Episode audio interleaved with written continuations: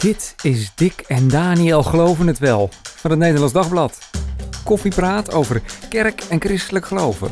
Met Dick Schinkelshoek en Daniel Gillissen. Hoi, leuk dat je luistert. Mijn naam is Dick Schinkelshoek en zoals altijd zit tegenover mij Daniel Gillissen. Je bent er weer, Dick. Ja, ik ben er weer en we gaan weer praten over eh, nieuws op het gebied van kerk en eh, geloof.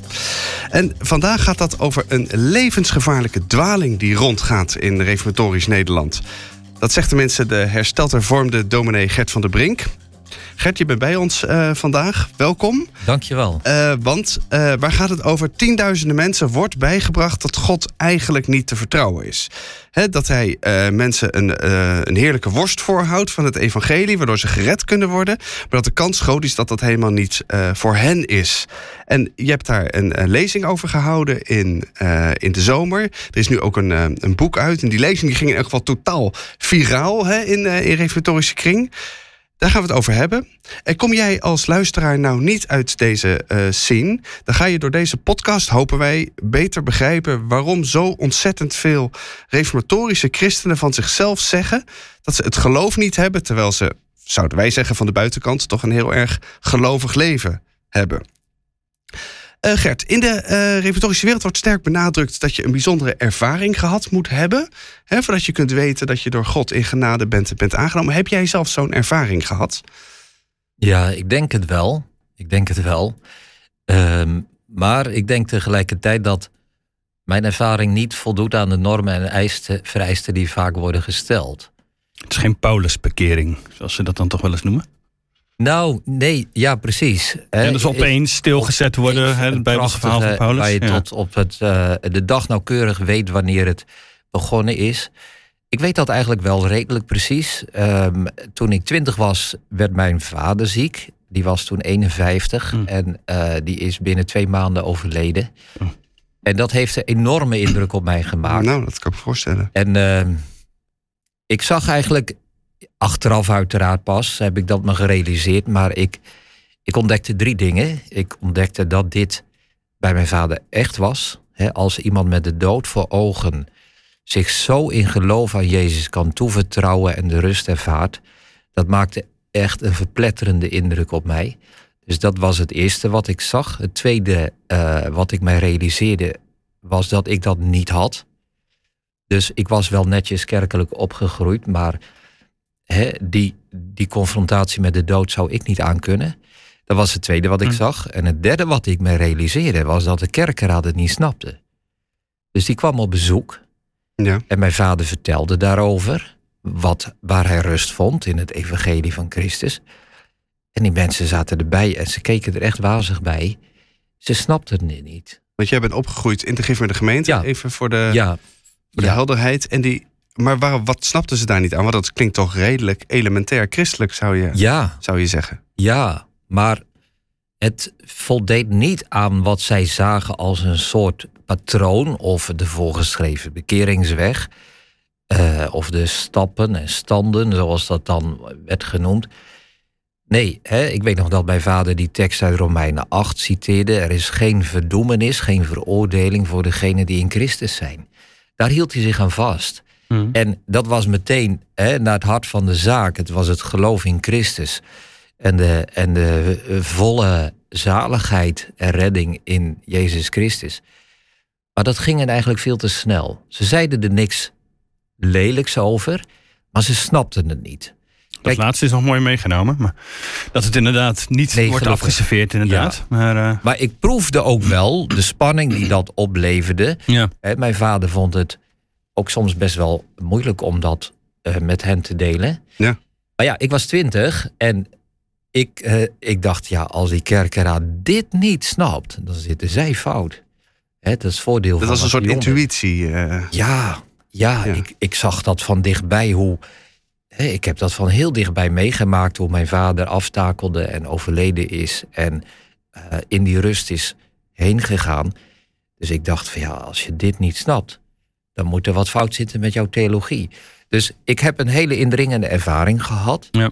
Eh, maar het was meteen vanaf het begin als het ware kritisch ten opzichte van wat ik eh, zondags vaak hoorde. Dus eh, ja, uiteindelijk is mijn persoonlijke bekering, zeg maar, ook niet volgens die standen en staten verlopen. Dus vandaar mijn antwoord. Ik denk wel dat ik zo'n ervaring heb gehad. Ehm, maar niet volgens de normen die, die daar geldend zijn of verkondigd worden. Nee, hij past niet in dat, uh, in dat patroon. Nee. Uh, daar wil ik zo meteen nog even iets meer over, over weten. Over hoe dat patroon er dan precies uitziet, ja. die, die volgorde. Ja. Maar uh, Daniel, heb jij, heb jij zoiets meegemaakt? Heb jij zo'n zo'n zo'n bekeringservaring gehad? Nou, dat weet ik niet. Ik ken het wel vanuit mijn uh, naaste omgeving dat, uh, dat ik die verhalen ken. Zeg maar van uh, ja, dat je inderdaad zo'n moment hebt. Hè, dat het een nachtelijk moment is. Of dat je helemaal bepaald wordt bij, van je, bij je eigen zonde en jezelf niet kunnen redden. Dat is natuurlijk een van de dingen die daarin Daar heel elementair mee. is. Ja. Um, bij mij is het meer een soort zoektocht, zeg maar, van um, ja, is het geloof echt iets voor mij? En Um, het mooie vind ik eigenlijk dat ik in, in die zin heb ik een, nou ja, het is een soort, een soort moment, een soort wake-up call, zeg maar. Ik heb een, reis een aantal weken in, in, uh, in Afrika gemaakt in, in 98, dat is alweer even een tijdje geleden. En dan, nou ja, toen heb ik echt dat, goed de Bijbel gelezen, soort even los van de situatie. Ik ben ook opgegroeid in de gemeente, gemeente los van nou ja, het idee van hoe het daar precies moest. maar gewoon, voor mijn gevoel, gewoon Bijbel lezen.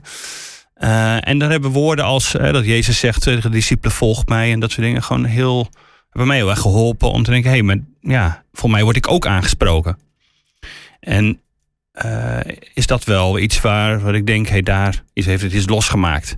En hoe dat dan precies zit en of ik daar een heel, ik kan er niet een enorm prachtig verhaal per se bij vertellen, maar ik vind het wel bijzonder voor mezelf is dat wel bijzonder dat dat zo gebeurd is en dat ik ja, je weet gewoon niet hoe het, hoe het anders zou zijn gelopen. Maar dat er zo'n moment was waar de tijd voor was om even die Bijbel door te nemen. Gewoon een statenvertaling uh, aangestreefd, een pen zeg maar. Uh, ja, uh, twintig was ik ook in die tijd. Um, ja, dat vind ik mooi dat dat, dat, dat zo is. En ik denk ook wel, hey, daar, daar gebeurde dus wat. Ja, want zoals onder evangelische christenen zou je kunnen zeggen... het moment van het kiezen voor Jezus heel erg belangrijk is. En mensen zich ook vaak herinneren van ja. hey, dit was ook het moment waarop ik dat gedaan heb. Is voor reformatorische christenen vaak die, die bekeringservaring. Ja, dus geen keuze, want zo mag je het niet noemen. Daar gaan we het natuurlijk over hebben. Maar een bekeringservaring, heel erg belangrijk. En je zei net al, Gert, uh, daar zitten al, dat is, heeft een patroon. Er zitten volgorde, ja. standen, standen en staten, zei je. Hoe, uh, hoe werkt dat precies? Wat, ja. is, wat is dan het model? Ja, het gekke is dat dat niet precies helder is. Dus er wordt wel gesproken over uh, standen in de genade, over kruispunten. Uh, maar niemand kan precies vertellen hoeveel standen er zijn. En uh, welke kruispunten je moet beleven. Hm. Dus dat maakt het natuurlijk ook heel lastig om te zeggen wat je precies moet beleven. Uiteindelijk denk ik in de praktijk gaat het over het begin. Hoe begint het? Ja. Kun je daar wat over vertellen? En, uh, het besef je... van, van zondig zijn, dat Exact. is toch wel ergens het, het belangrijkste. Als je dat maar kan, als je daar maar die ervaring van kan vertellen. Ik heb het niet, Ja. zeg maar. Precies. Hè? Als God ons geloof geeft, dan geeft hij ons niet meteen geloof in Jezus. Nee.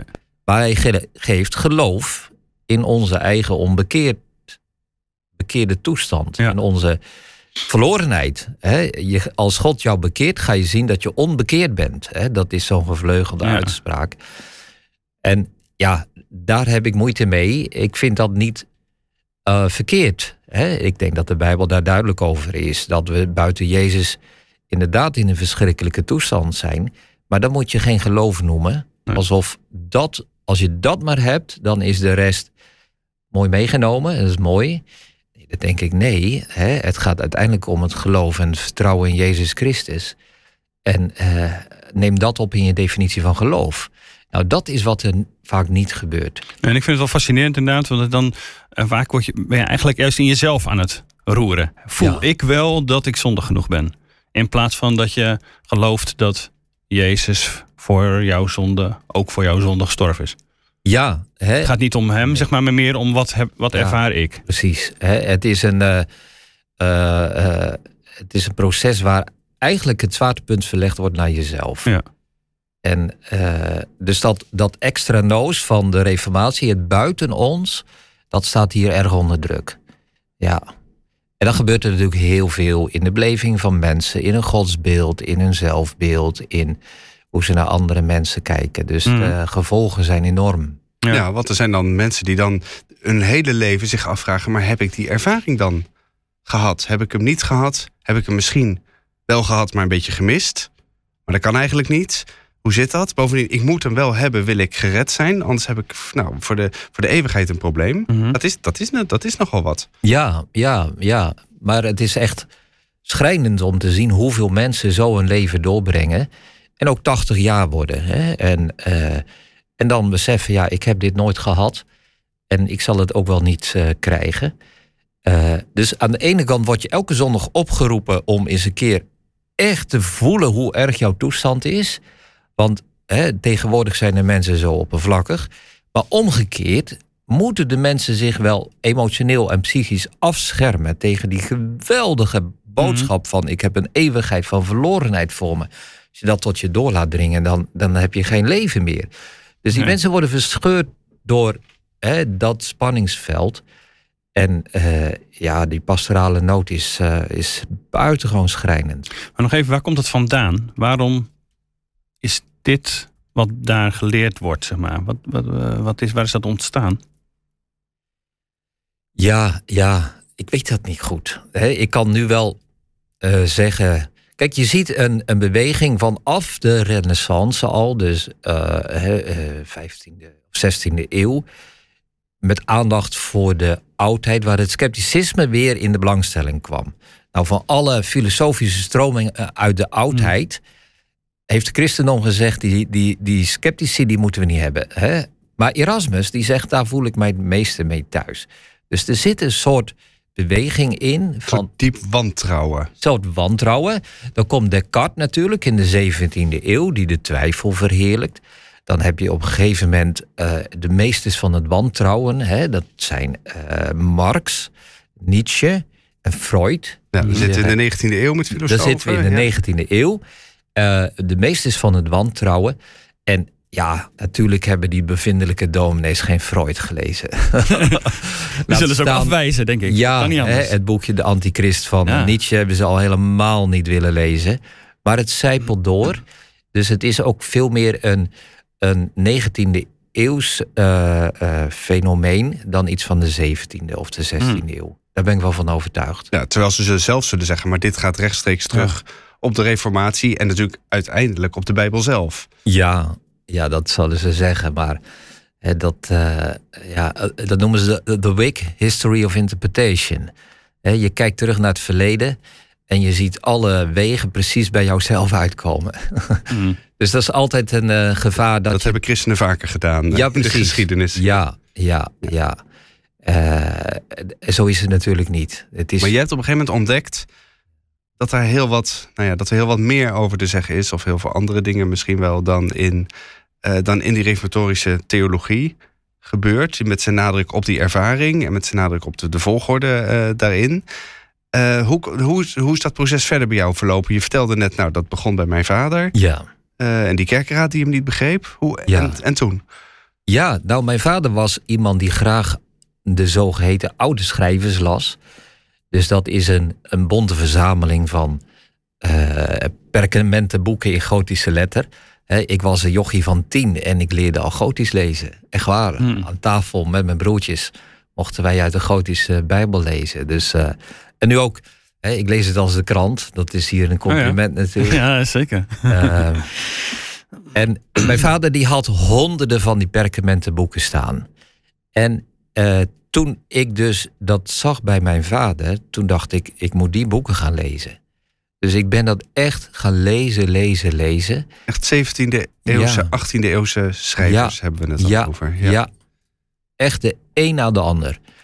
En, ehm, want ik dacht, volgens mij moet daar een antwoord te vinden zijn. Ja, ik want heb hij heeft daar ook het antwoord gevonden. Was Ja, dat een beetje maar ja, zin dat je wel. dacht, hey. Hè, kijk, mijn vader was natuurlijk generatie ouder, dus hij Mhm. was buitengewoon loyaal. Dat zie je ook Ja. heel sterk in de gereformeerde gemeente. Mensen zijn loyaal tot op het bot. Mijn vader was dat ook. Maar innerlijk worstelde hij daarmee. Hè? Hoe zit dat nou? Ik lees die oude schrijvers en ik hoor de preken. En hè, ik was een generatie jonger en wat radicaler. Dus ik zei van ja, als, dat het niet, eh, als dit het wel is, is dat het niet. Ja. Mijn vader heeft die keuze niet zo helder kunnen maken. Maar hij liet als een soort erfenis die boeken achter. Ik heb, ja, klinkt een beetje flauw misschien, maar ik heb nooit idee gehad, ik moet evangelisch worden om het evangelie te ontdekken. Ik ga die gereformeerde eh, eh, eh, boeken lezen. Dat ben ik ook gaan doen. En ik ontdekte daar dus dingen ja, waar ik dacht van ja, maar dit is, dit is zo anders dan wat ik zondags hoor. Dus dat was een hele wonderlijke gewaarwording om aan de ene kant zondags te horen van mensen lees die oude schrijvers. En toen ik het ging doen, vond ik hele andere dingen Mm. dan wat ik zondags hoorde. Ja, want die worden daar echt op het schild geheven Ja, in ja. van de gemeente. Want Ja. dat, zijn, dat is ongeveer het meest pure dat je kunt, eh, dat Ja. je kunt krijgen. Ja, hè, dus Buiten de Bijbel. Ja, elke zichzelf respecterende dominee die zegt daar... ik ben maar een nachtkaarsje vergeleken met de oude schrijvers. Maar toen ging jij de oude schrijvers zelf lezen. En toen dacht je, ja, maar hier staat iets heel anders. Precies, ja. En intussen ben ik daarin verder gegaan. Ik ben gepromoveerd in de theologie van de 17e eeuw. Eh, ik lees nou bijna dagelijks nog Latijns, Latijnse werken van die mensen. Ik heb daar echt rijen staan thuis. Dus ik heb er ook in die zin mijn vak van gemaakt. Ik, eh, ja, ik ben heel goed thuis in de gereformeerde scholastiek, zoals dat dan heet. De theologie van de 17e eeuw.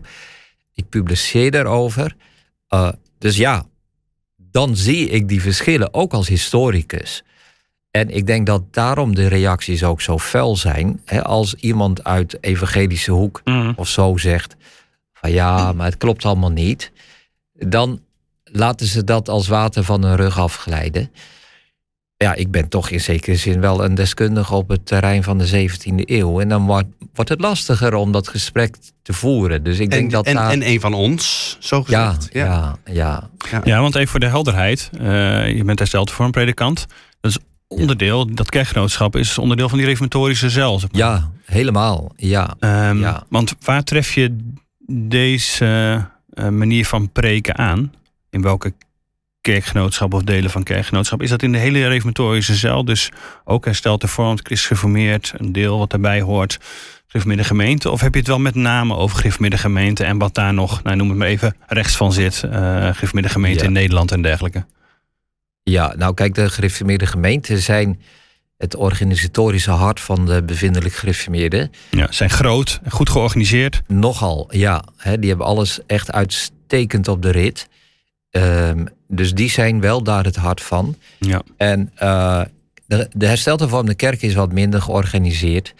Ook theologisch wat, wat vrijblijvender in de zin dat het niet allemaal zo vastgelegd is over wat vind je van het genadeverbond en wat vind je van de uitverkiezing en zo. Maar het is meer een soort, hè, die bevinding is een soort eh, intuïtie. Eh, bevindelijk zijn betekent vaak existentieel leven. Zo vatten mensen dat op.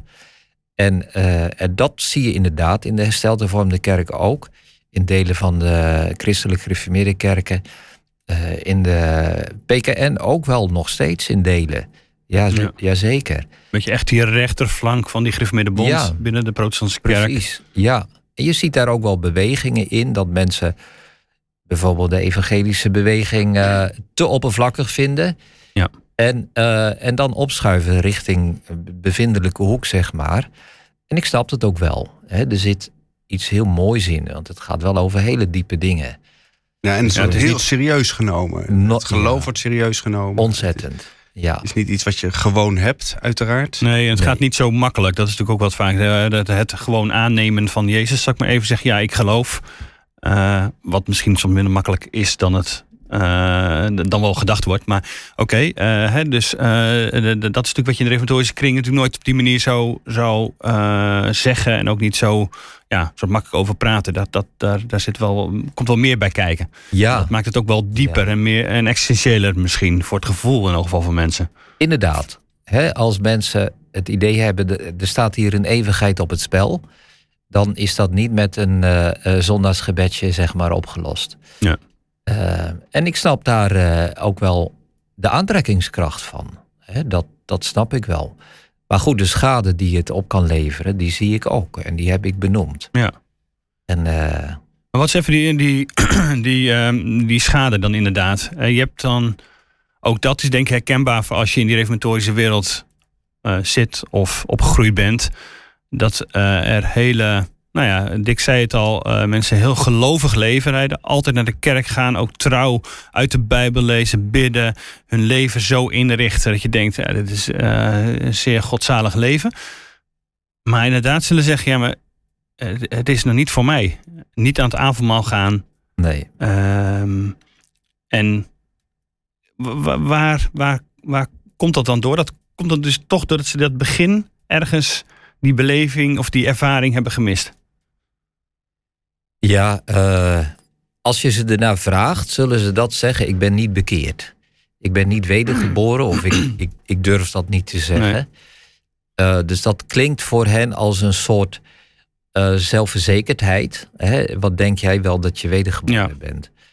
Ehm, maar er speelt ook nog wel iets extra's mee. Kijk, het christendom is ook gewoon echt een, een godsdienst die van boven komt, zeg maar, bij God vandaan. En die dus niet aansluit bij onze religieuze gevoelens eh, en gedachten van als ik maar goed presteer, dan gaat, zal Ja. God dat wel met zijn genade belonen. Maar die gedachte zit natuurlijk zo vreselijk diep. Die duikt elke keer weer op. En eh dus theologisch zeg ik van ja, dit is precies eh, wat we niet moeten hebben. Laat God nu maar eens zeggen en openbaren hoe wij zalig worden, in plaats dat wij onze eigen systemen daar tegenover zetten. Dus theologisch zeg ik, die mensen zitten allemaal vreselijk fout. Maar pastoraal eh, Mhm.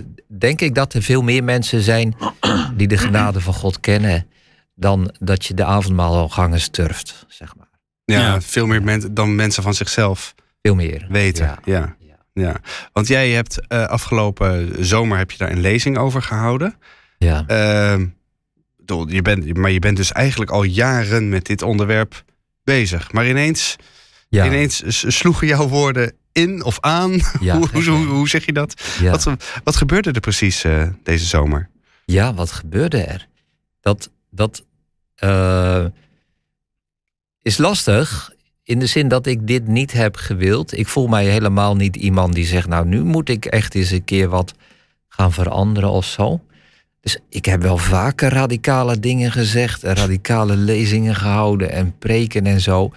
En opeens wordt het opgepikt en eh, eh, gebeurt er wat. Dus het is ook niet maakbaar, denk ik. Maar nu het eenmaal gaande is, eh, ja, ga ik daarin mee. En dan zeg ik ook van ja, hè, nu schrijf ik er een boek over. En eh zit Ja, ik hier bij jullie. Dus ik, nu dit eenmaal mij is opgelegd, nu zal ik die last eh, ook blijmoedig dragen. Ja, je glimlacht er nog wel bij. Ja, nee, kijk, er gebeurt heel veel. En mensen zeggen wel vaak, eh, zo, wat moeilijk en zo, en al die kritiek. Maar weet je wat ik net verteld heb? Toen, toen ik twintig was, die eerste paar jaren, waren eigenlijk voor mij veel zwaarder. Want het was een veel persoonlijker zoektocht. Het ging over mijn eigen heil en redding. Ja. En ik heb daar heel veel kritiek ook op gehad van de kerkraad, van dominees. En eh, daarbij vergeleken vind ik dit van nu, ja, ik ga het niet bagatelliseren, maar echt van andere orde. Want toen zeiden ze, eh, maar beste Gert, eh, wat jij hebt, dat is helemaal niks. Exact. Ja, ja. Dus ik kreeg, toen ik voor het eerst aan het avondmaal ben geweest, kreeg ik het dringende verzoek om nooit meer aan te gaan. Ik ben een tijd ook officieel geweigerd van het avondmaal, de censuur zoals Hmm. dat heet. Eh, dus dat, dat was veel heftiger. En, eh, Omdat zij meenden dat jij de goede ervaring niet had. Het was niet dat je iets gedaan had. Je had niet iets uitgefroten waardoor, Nee. eh, waardoor dat even Nee. nodig was. Ja, nee, ik was het niet eens met die prediking. En ik dacht dat ik bekeerd was en ik was het niet volgens de dominee. En eh, ja, dat hoorde ik dan ook terug. Hè, als ik een pastoraal gesprek had gehad, dan kon de zondag erop fladder uit het gesprek in de preek terugkomen. Hè, de preekstoel wordt een steekstoel, zeggen ze dan. Ja. Nou, dat heb jij meegemaakt. Ja, Ja. ja. En dat is wel heel. eh, dat, dat raakte me heel diep. En daarbij vergeleken vind ik dit eh, goed te dragen. En ben ik dankbaar dat ik hopelijk voor mensen, nou, iemand mag zijn die zijn rug recht houdt. Want er zitten natuurlijk nog steeds heel, heel veel mensen in dezelfde situatie waar ik als twintiger in zat. En, wat zou je tegen die mensen nu zeggen? Wil die mensen luisteren nu? Wat zou je tegen ze zeggen? Ja, wat zou ik tegen ze zeggen? Uh, dat evangelie van God is zo betrouwbaar, waag het er maar mee. En uh, ja, het kan wat lijden. Maar goed, ja, weet je, ja, ja, Dick, wat zou ik zeggen, joh? Eigenlijk, hè, het is niet een soort algemeen uh, uitspraak die ik hier even kan doen. Want dat, ik ben bang dat ik geen recht zou doen aan de existentiële worsteling van die mensen. Want het is een. Hè, voor je idee moet je echt al je schepen achter je verbranden. En al je zekerheden uh, loslaten. En meer dan dat, uh, je moet je overgeven aan de kritiek en uh, de veroordeling van geestelijke leiders. maar ja, goed. Kijk, Luther, hè, Luther zei: Ik heb zo voor God gebeefd dat ik voor geen mens meer zal beven. Dus daar zit wel iets heel moois in. Hè? Als je echt God op nummer één zet en denkt, ik doe het met het woord van God, dan kom je erdoor. En dan... Ja, maar die mensen zullen zeggen, ik, ik heb nooit voor God gebeefd. Dat is het hele probleem. En daarom, ik ben nog niet aan mijn zonde ontdekt. Jawel. Nou ja, ja uh, ze, klaar. Ja, maar ze beven voor God. Ja, ja natuurlijk. In de zin van uh, uh, dat hun hele leven wordt beheerst ook in de goede zin van het woord. Ja, ja. Door wat God in zijn woord zegt. Dus die loyaliteit van die mensen en die plichtsgetrouwheid en het respect voor de Bijbel als het Ja. woord van God, ja, dat is enorm. Dat is prachtig. Ja. Maar ik, maar ik, weet je, in eigen omgeving zie ik dat dus. Eh, en eh, eh, familie die lid is van de gif in de gemeente, waar die met dit soort dingen worstelen. Ja. Ehm, en dat hakt er ook wel enorm in. Wat, je kunt erover praten inderdaad. Je kunt er so- soms. eh, maar wat kun je daaraan verder aan, aan doen? Eh, behalve deze podcast doorsturen. lu- Luister eens wat eh, Gert van der Brink erover te zeggen heeft. Maar ja. hoe, hoe pak je dat aan? Eh, hoe pak je dat aan? Nou, ik heb het voor mezelf in ieder geval altijd als een zegen ervaren dat ik als dominee die vragen mag stellen. Mm. Ik weet nog dat ik ooit op vakantie was. En zo gaat dat dan in Revo-wereld. Uh, als ik op zondag ergens in Duitsland preekte voor die Nederlandse campinggasten. dan mocht ik met korting in een vakantiehuis. Oh ja. dus dat deed je aan mee aan dat. Ja, zeker ja. joh. Ja, ja, ja. ja. En ik weet nog, het was elke avond voetballen of volleyballen of welke Ja. sport dan ook. En ik ging daarheen en ik deed mee. En tussendoor stond ik aan de kantlijn en sprak ik de een na de ander aan op geloofsvragen. Oh ja. Ze hadden me allemaal die zondag ervoor in het eh, kerkje horen preken. En een dominee mag dat vragen. Ja, en het is wel fantastisch dat die dominee langs de lijn staat. Want eh, die ken je Ja. uit zijn, met zijn zwarte pak. En voor de rest Ja, zie je hij hem niet was- direct op, dat, Nee, op, al, op, het, op, het, op het volleybalveld staan. nee, ja, maar langs de lijn was hij ook beter dan op het veld. Oh, ja, ja, ja, precies. Dus Je bent er ook af en toe uitgewisseld. Ja, ja, Ja, die transfers daar. Ja. En daar sprak ik mensen en dan vroeg ik dat. Hebt u geloof? Of gelooft u? En eh, er waren mensen voor wie dat de eerste keer in hun leven was dat ze die, die vraag kregen. Ja. Dus ik geloof wel in het stellen van vragen. Ja. En eh, het is heel spannend, zeker als het om familieleden gaat. Maar stel die vragen. Gewoon open, belangstellend. Joh, ehm, hoe is het nou? Eh, hoe, hoe is jouw relatie tot God? Weet je of je behouden bent? Waar zit je mee? En eh, daar gebeurt wel heel veel mee. Hmm. Dus aan de ene kant zijn woorden maar woorden.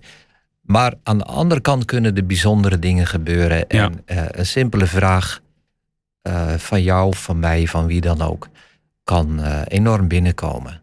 Dus dat zag ik ook met die lezing van, van toen. Ja, er zijn mensen die, die, die dat zeggen. Die lezing van 14 juli, dat is een keerpunt voor mij geweest. Ja, dat is wel Ja, bijzonder dat Ja. dat eh, En, gebeurt. en, ja. en wat als mensen dan zeggen, ja, maar zo'n ervaring, die heb ik gewoon, zo'n bijzondere ervaring van, wat is het, van bekering en zo, dat heb ik in de verste verte nog nooit meegemaakt. En ik zal dat toch eerst moeten meemaken, want anders, eh, Ja, anders, anders Ja. kom ik niet verder. Dan vraag ik van wie moet dat? Van wie moet dat? Moet dat van God? Moet dat van jezelf? Moet dat van jouw dominee? Waarom moet jij ellendekennis hebben? Van wie moet dat? Ja? Dus ehm, versnellen door vertragen noem ik dat. Even een stapje terug. Je Mhm. zegt dat dit moet, maar voordat we daar antwoord op gaan, even een vraag terug. Ja, maar hoezo moet dat? Eh, waarom denk je dat? Dan gaan mensen nadenken van, oh ja. Dus dan zeg ik vaak, dit is voor jou nodig om jou bij Christus te brengen. Als jij niks van je zonde weet, als jij niet wilt toegeven dat jij zondaar bent, kom je daar niet. Dus het is meer een psychologische dan een theologische categorie. God vraagt dat niet van jou. God weet al lang dat jij zondaar bent. God nodigt jou. Dus het is voor jou nodig. Als jij verlangt om naar Christus te gaan, ga maar. Je mag bij hem zijn. En hij zal je niet uitwerpen. Johannes 6, vers 37. Hè, eh, dus zulke gesprekken kunnen mensen wel, eh, wel enorm helpen. Maar het zit er natuurlijk zo ontzettend in. Je moet er inderdaad een beetje eh, echt mee breken bijna. Je, je hebt Ja. zelf ervaren hoe dat dan uiteindelijk was. En Ja, zeker als je wat radicaler bent en er wat Ja. dingen over zegt, dan krijg je helemaal eh, eh, gedoe met je kerkraad. Ehm, maar je moet er haast mee breken, omdat het natuurlijk, het zit zo in je. Als je 50, 60, 70, 80 jaar ja, Ja. denkt, ik moet eerst iets ervaren. jawel. Ja, maar goed, Dan- eh, Daniel, wij moeten niet ook weer nieuwe meesters van het wantrouwen worden. Oké. Ik kan alle bezwaren ook wel opnoemen. Ja. Maar ik heb ook wel gezien, eh, tot mijn eigen verrassing en verbazing telkens weer. De Bijbel zegt het evangelie is een kracht van Ja. God tot zaligheid. Dat gebeurt ook. Dat, dat mensen eh, een preek horen of een ontmoeting hebben, een gesprek hebben, een lezing horen. En bam, daar is het. Ja. En, en het komt binnen en ze zien opeens wat het evangelie, de boodschap van Gods genade is. Dan wordt het alsnog een Paulusbekering. Maar goed. Ja, zeker in zin wel. Ja. Misschien is die Ja. dan wel nodig. Ja, ja. Ja, dus hè, er gebeurt heel veel. En dat is prachtig om te zien. Mm. Ehm, en ik ken alle bezwaren ook. Dus hè, als ik op zondag preek, zeg maar, soms heb ik de ervaring van. Jongen, jongen, ik sta hier maar wat te kletsen. In de zin van, hè, daar draait er een en daar slaapt er een. En die hangt achterover. En, en toch gebeurt het. Hè. Mm. De- Het hart van de mens is zo'n mysterie. Er gebeurt van alles. En dat zie je niet op die blank faces van de mensen eh, terug. Mm. Nee, wat God met mensen doet, dat, daar heb je niet altijd zicht op. Helemaal niet. Nee, Nee. nee. En nee. eh, ja, dat is ook het, het boeiende van, van het eh, vak, zeg maar. Om dienaar van het evangelie te zijn. Ja, dus daar geloof ik wel in. Dat, Ja. eh, en dat zie ik nu ook gebeuren. Kijk, ik was opgegroeid in de gereformeerde gemeente met de gedachte... als ik dominee eh, ben, hè, je werkt je te pletter. Ja, zo zeggen ze het daar dan niet. Maar, je Het is wel zo. Ja. je werkt kei en keihard. En af en toe zie je iets van Ja. geestelijke vrucht. Ja. Hè, ritselingen worden dat dan genoemd. Toen werd ik zelf dominee. Ik heb zoveel mensen tot geloof zien komen. Ik zei wel eens, ze vielen als rijpe appels van de boom. Dus mensen, er zit zoveel verlangen naar genade en naar God en naar rust in hun ziel, in de gereformeerde gezinten, dat je ze maar een paar woorden uit evangelie hoeft mee te geven en het gebeurt. Ik Maar kreeg, eh, ja. Maar zeg je daarmee dat, dat, dat dus ook heel veel predikanten en geestelijke leiders eh, in die reformatorische wereld dus ook mensen verhinderen om die stap te, te maken? Eh, eh, nee en ja. Nee in de zin dat eh, niemand zal zeggen... nou, ik ben geroepen om mensen tegen te houden. Ik ben een van die discipelen van Marcus 10... die al die ouders en die kinderen tegenhouden. Dat willen ze niet. Maar wat er gebeurd is, dit is wel degelijk waar. Jazeker. En mensen zijn ja, soms banger voor een dominee dan voor God. In het gebed voelen ze vrijmoedigheid... Maar ze durven echt niks te vertellen aan een dominee over wat er geestelijk leeft. Nee, precies. Want het is ook wel een wonder wat jij eigenlijk van jezelf vertelde. Van dat je hebt doorgezet, zeg maar. Eh, je kunt ook Ja. op dat moment denken... Oké, dan heeft die kerkraad gelijk. Of ik leg me daarbij neer. Dan loopt je Zeker. leven totaal anders. Ja, nou, er was een oude man bij ons in de gemeente. En die was. eh, eh, die kwam bij ons op bezoek. En wij vertelden als gezin Hè, mijn moeder als weduwe natuurlijk. En Mhm. als kinderen. Wij vertelden over hoe dat bezoek was gegaan. En die man die zei, jongen, zegt hij. Dat is erger voor de dominee dan voor jullie, wat er allemaal is gezegd. Hm. Ja, zo nuchter, maar dat heeft mij enorm geholpen. Ja, soms Want die kleine is- dingen die kunnen dan... Ja, Juist wel weer helpen. Wel Ja. geestelijke manipulatie tot en met. Ja, Ja. dat eh, helaas. Maar als eh, eh, de hele reformatorische wereld jouw boodschap zou overnemen, zou zeggen, hey, zo- inderdaad, zo moeten we het gaan vertellen, betekent eigenlijk ook een beetje een beetje einde aan dat hele specifieke reformatorische identiteit. Waar dit volgens mij een belangrijk onderdeel van is. Dick heeft er ook in Nederlands Dagblad wel over een keer geanalyseerd. Van hoe, ja, wat, Ja. wat, wat betekent dat? Ja, het Dit is is- bijna niet voorstelbaar dat ze, ja, dat ze jouw boodschap zouden omarmen. Maar misschien vind je het ook te veel wantrouwen hoor. Van twee journalisten die dan meteen roepen van ah, dat gaat toch niet veranderen. Nee. nou, eh, kijk, ik vind als dominee. eh, ik preek anders dan de gemiddelde bevindelijke dominee. Dat Ja. weet ik. En ik moet accepteren dat dan ook de gemeente verandert en de spiritualiteit verandert, de geloofsbeleving van mensen verandert ook mee. De sociale codes veranderen enzovoort enzovoort. Er gaat heel veel verschuiven. Als ik dat niet accepteer, dan eh, eh, ja, die dingen gaan samen op. Ja, Ja, dus, dus- ja, even concreet, betekent Ja. dat dan dat het een soort wat minder typisch reformatorisch wordt, zo'n kerk? Ja. ja. Ja, ja, dus je moet ook accepteren dat er meer diversiteit komt in je Ja. gemeente. eh, dat er meer verschil is over allerlei ethische of sociologische kwesties en zo. En als je als dominee dat niet wilt, ja, dan ga je ook niet anders spreken. Dus het zijn hele weerbarstige structuren, hè, die Ja. soms nog meer met groepsidentiteit te maken hebben dan met theologie. Ja, zeker. Dus ja. eh, dat besef ik wel. En ik had ook het voordeel dat ik predikant was in een stadsgemeente. Daar is dat ook wat makkelijker dan in een eh, iets wat traditionele dorpsgemeente. Ja, in Zeeland of op de Veluwe. Ja. ja, Ja. ja. Dus hè, als mensen theologie en, en sociale, sociologische identiteit vereenzelvigen, gaan ze nooit anders spreken. Ja. Nee. Dus we zien ergens twee dingen gebeuren. Aan de ene kant, wat is het volgens mij inmiddels meer dan 50.000 keer bekeken of beluisterd via YouTube. Jouw, Over de eh, 60 jouw zag ik volgens mij gisteren. Ja, ik heb precies. Ja, ja. Ik wou zeggen, als je het wilt terugvinden als luisteraar, wat is het? Eh, als je evangelie van de kleine lettertjes eh, googelt, dan kom Ja. je volgens mij een heel eind. Jazeker. Eh, dat, dat aan de ene kant. Je hebt heel, heel veel reacties gekregen. Er is nu een boek, dus mensen gaan het misschien lezen. Eh, en aan de andere kant eh, zijn eerder mensen geweest die eh, in de reformatorische wereld iets hebben aange, aangezwengeld. Mensen als Johan Blauwendraad en, eh, en Klaas van der Zwaag, elk op hun eigen manier. Hebben ook heel veel kritiek gekregen. Dus dingen die jij vertelde, ook bij ons in de krant, die jij gehoord hebt, die hebben zij ook meegemaakt. Ja. Ze hebben van alles meteen teruggekregen. Ja, het komt gewoon, die, die, die, je moet je, je eigen verleden verwerken.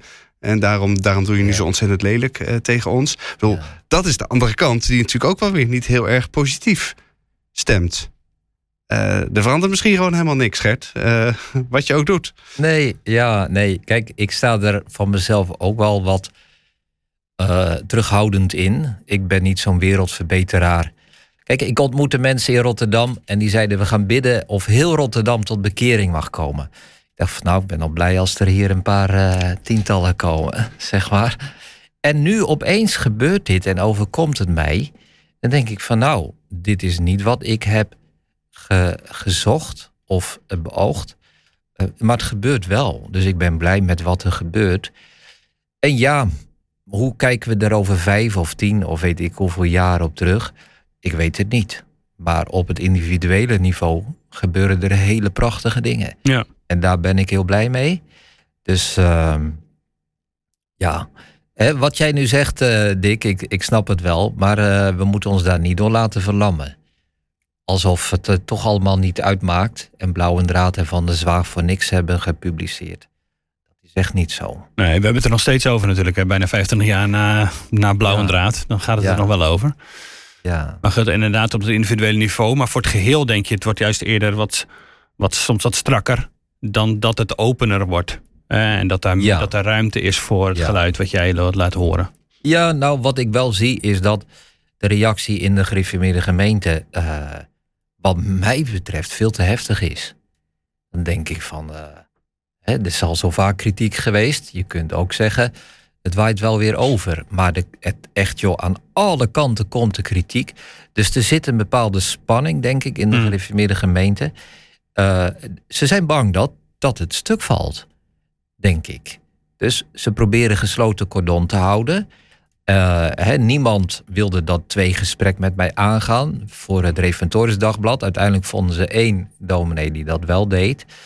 Uh, dus er zit een bepaalde krampachtigheid. Ja, Willem Visser had wel lef, dus. Jazeker. De gereformeerde Ja. gemeentepredikant die met jou in discussie ging. Ja, inderdaad. mooi dat hij Ja. deed. Ja. En je ziet ook wel, als ik terugkijk naar dat interview, dat hij vooral bezig is om te deescaleren. Dus theologisch zijn hij en ik in dat gesprek echt niet verder gekomen. Maar ehm, wat deescaleren, in ieder geval met elkaar praten. Het Reformatoris Dagblad stuurt daar ook op. En dat vind ik prima. Mm. Dat vind ik prima. Maar je ziet wel dat daar hun eerste eh, doelstelling ligt. Hè? De Een beetje glad strijken. Ja, de Revo-wereld bij elkaar houden. Ja. Ik krijg ook mails van mensen van... we hebben elkaar zo hard nodig. Ja, begin hier nou niet over. We gaan er niet in onze eigen, in onze eigen achterban zitten roeren. Nee, Ja. nee. Maar goed, daar ben ik gewoon veel te apolitiek voor. Ja, ja. Ik vind dat ik dit moet zeggen en dan kijken we wel wat er gebeurt. Ja. En roept het herstelde van de kerk eh, nog wat op? Krijg je daar eh, dezelfde soort, eh, kom je dezelfde soort weerstand tegen? Of is dat daar inderdaad wat je net al beschreef? Daar is gewoon ruimte voor eh, dit soort verschillen. En eh, goed, dan, eh, dan is het prima. Ja, eh, er, zijn, er zijn wel wat eh, eh, collega's ook die reageren. Maar lang niet iedereen. Mm. Dus dat is denk ik ook wel kenmerkend voor de herstelde kerk. Hè, eh, leven en laten leven, zeg maar. Ja. We zullen wel zien. dus net als met Gamaliel, hè, die, die zei in het Sanhedrin... we kijken wel, als van God is, houden we toch niet tegen. Als het niet van God is, gaat het vanzelf wel weer over. Dat is al vreselijk pragmatisch eh redeneerd, Ja, maar het is heel bijbels. Hè? Ja, de- en dus en misschien wel en dus bijbels. Wat ga je nu verder doen? Nu is je, eh, je boek uit. Dat is ook een boek waarin onder meer verschillende lezingen van jou over de Dordtse leerregels staan. Daar hebben we het nu in deze podcast niet eens over gehad. Nee. Misschien maar, eh, nou, wellicht de over de. Dordtse leerregels. Ja. Precies. Ja. Eh, maar wat, ehm, wat nu? Wat is, eh, wat is je idee nu verder? Ja, nou, ik ben, eh, ik ben echt heel druk met het beantwoorden van e-mails. Ik houd het niet bij. Ik krijg Hmm. zoveel reacties van mensen. Eh, en dat is mooi om te doen. Maar eh, ja, dat kost mij gewoon de nodige tijd. Maar goed, wat ik net zei, ik geloof dat het gebeurt op individueel niveau. Dus er zijn mensen, ik kan me een mail herinneren van een man die zei: Dit is de eerste keer in mijn leven dat ik een mail aan een dominee stuur. En dan met geestelijke vragen, hè, waar die zelf mee zit. Dus dat vind ik heel mooi om daarop in te gaan. En eh, ja, ik houd met enige regelmaat nog eh, lezingen voor geloofstoerusting. En eh, dat blijft wonderbaarlijk. Je staat voor een zaaltje van 100 mensen, of 40 soms, of 200. En vervolgens wordt die 10.000 keer bekeken. Ja, dat, er zijn mensen die, mij, die al mijn lezingen bekeken hebben. En soms eh, vaker dan één keer. Die weten beter wat erin staat dan ik zelf. ja, maar Ja. dat, dat stemt mij zo dankbaar dat ik dan denk aan die gelijkenis in Marcus 4. Die man die zaait het zaad. En die gaat naar huis en die gaat slapen. En dan staat er in de Bijbel en het groeit op en hij wist zelf niet hoe. Ja, dat... dat, dat, Dat herken je. Jij dat- bent die Ja, man. je bent wakker geworden en er is van alles gebeurd. ja, ik word wakker en dan... eh, En dan zit Ja. je mailbak weer vol. ja, Ja. Ja. Ja. Dus ik krijg wel kritiek. In het openbaar krijg ik in kritiek en in mijn mailbox krijg ik ontzettend veel bemoedigende reacties. En dan neem je ook eigenlijk voor alles stuk voor stuk de tijd om al die vragen te beantwoorden van mensen. Als je aan jou een mail stuurt, dan krijg je een mail, eh, mail terug. Eh, Nee, nee, nee, nee, dat beloof ik niet nu, want dan wordt het nog veel erger. ja, ik probeer dat wel. Maar het hangt er een beetje van af. Hè. Als mensen alleen een mailtje sturen van nou, eh, bedankt, ga zo door. Ja, precies. Maar als ik een mail krijg van iemand waarvan ik denk die zit hier geestelijk helemaal klem, dan schrijf ik terug. En in sommige gevallen, gevallen nodig ik zo iemand ook uit. Laten we een keer praten. Maar dat kan Hm. ik onmogelijk bij iedereen. Nee, precies. Nee. Dan ben je natuurlijk eh, dag en nacht bezig. Alleen maar, eh, zelfs dan is het nog niet genoeg. En dan Nee. kun je je gewone werk niet doen. Nee, nee. Uh, Zo'n het autoreply met eh, koop mijn boek. Dat kan natuurlijk wel. eh. voor al uw antwoorden. voor, al, ja, voor al uw antwoorden lees de Bijbel en mijn boek. Ja, ja precies. Oké, de Bijbel natuurlijk. Nou, dat, ja, precies. dat, uh, dat, gaan we in elk geval, uh, dat gaan we in elk geval doen. Dankjewel Gert dat je hier uh, bij ons wilde zijn in deze, in deze podcast. en heb jij als luisteraar nou nog een vraag, bijvoorbeeld aan Gert van der Brink of over deze podcast in het algemeen, kun je altijd mailen naar dikendaniel.nd.nl. En Dick nou, heb ook al antwoorden, toch? Ik heb ook heel veel antwoorden, maar uh, ik wil je ook wel beloven dat we dan die mails ook doorsturen uh, naar Gert. Uh, vond je het leuk wat we doen, deze podcast? overweeg dan eens een abonnement op het Nederlands Dagblad. Want daardoor kunnen wij podcasts zoals deze maken. ga daarvoor naar nd.nl slash abonnement. En we hopen je in elk geval weer volgende week weer te zien. Tot dan. Tot dan.